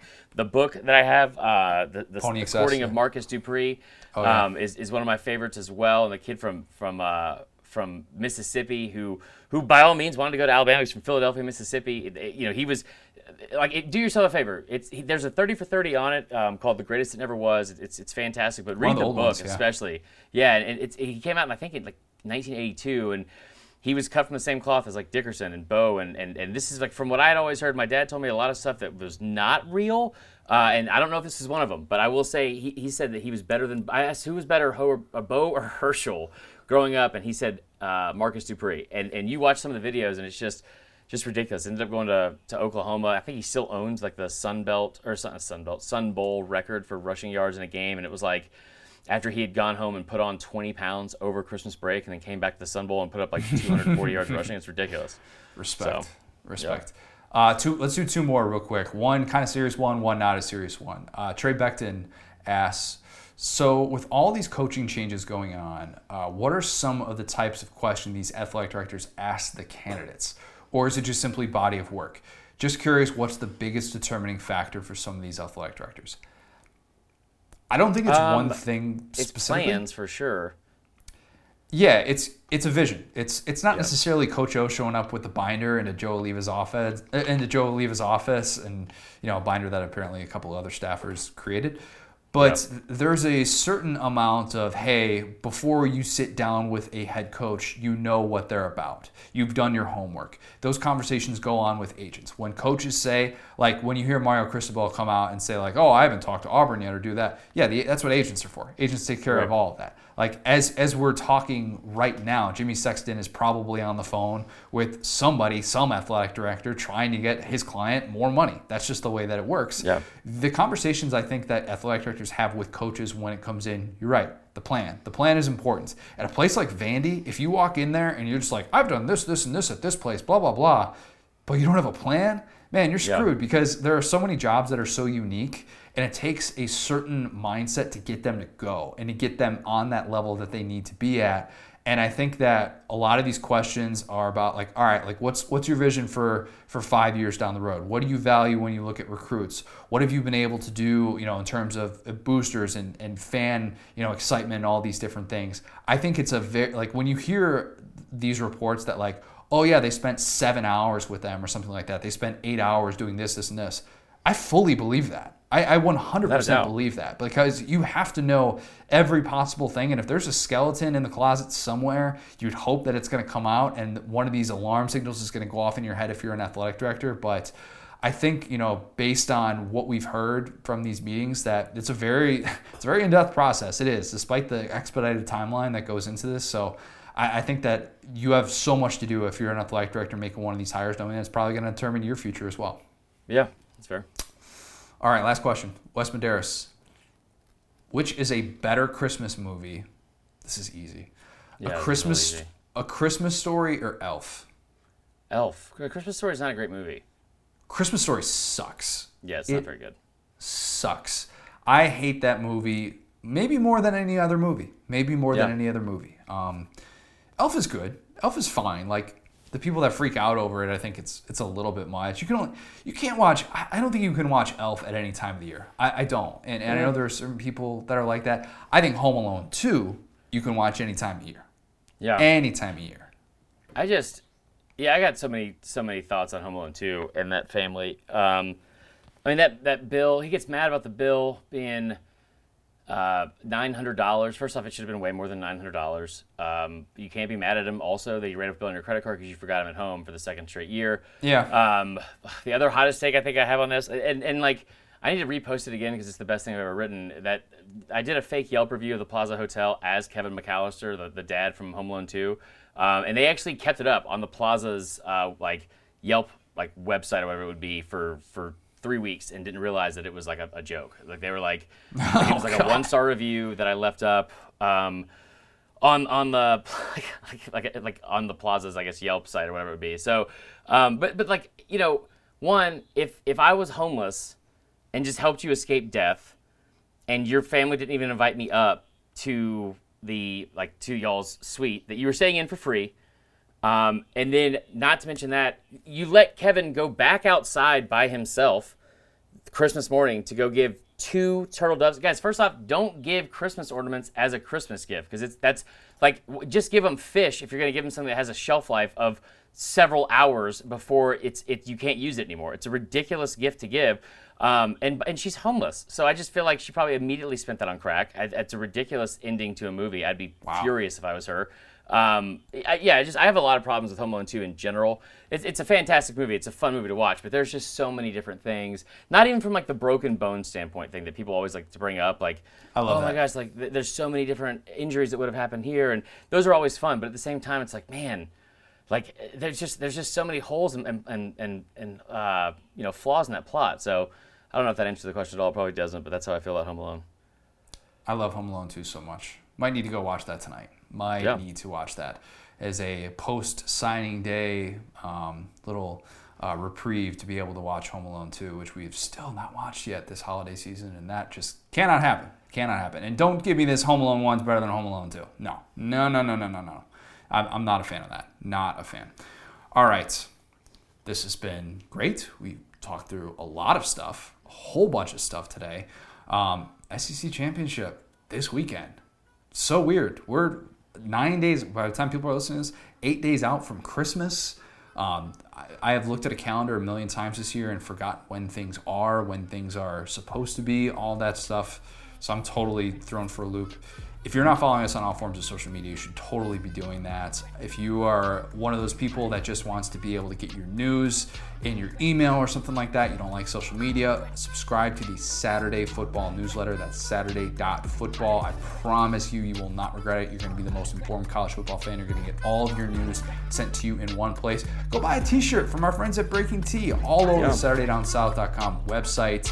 Um, I, I promise there is a shirt there for you, even if it's just the Saturdays are better in the South t shirt as well. Got one of those coming on the way. Merry Christmas to Connor. Um, definitely go over and do that.